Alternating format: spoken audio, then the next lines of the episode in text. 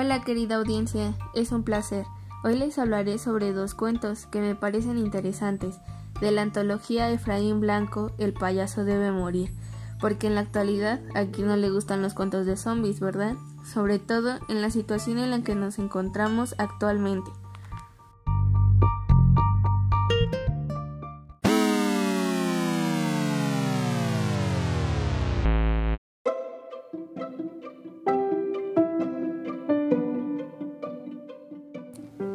El primer cuento se llama Esos malditos zombies. Este es narrado por uno de los zombies, el cual expresa su disgusto por aquellos muertos vivientes que todos conocemos. Ya saben, los zombies que nos han mostrado en las películas o series. Pero este zombie nos cuenta que él es diferente porque él come verduras y ensaladas e incluso trabaja y tiene amigos que comparten sus ideas.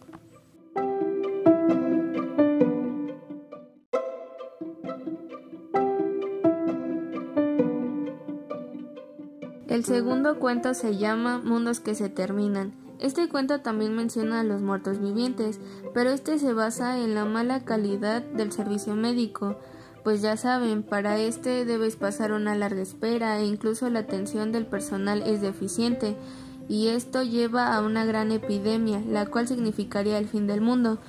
Esto es lo que trata en el cuento, pero si somos honestos no está tan alejado de la realidad que vivimos.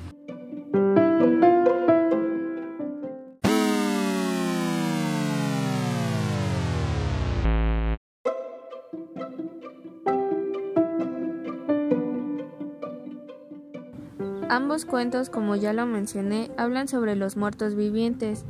Como lo hemos visto, todo empieza por un virus que se ha salido de control. Es curioso porque ahora estamos viviendo una situación muy complicada, exactamente a causa de un virus que ha afectado al mundo entero. Llevamos meses en esta situación y todavía falta mucho para que podamos salir por completo.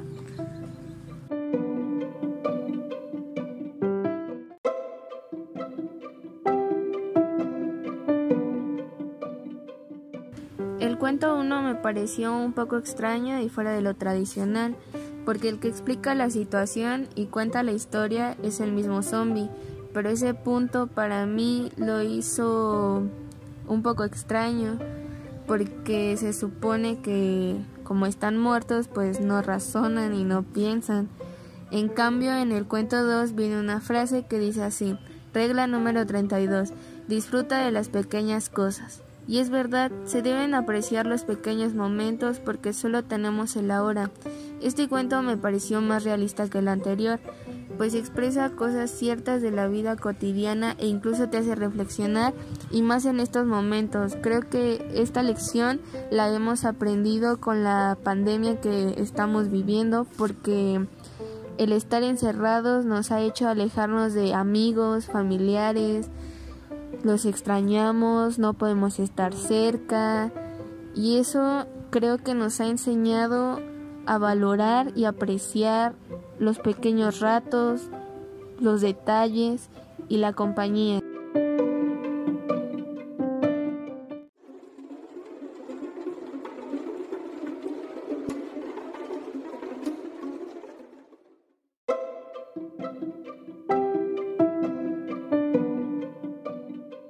Esto ha sido todo de mi parte, les agradezco su atención y no olvidemos fomentar la lectura. Valora lo que tienes, vive y disfruta. Hasta pronto.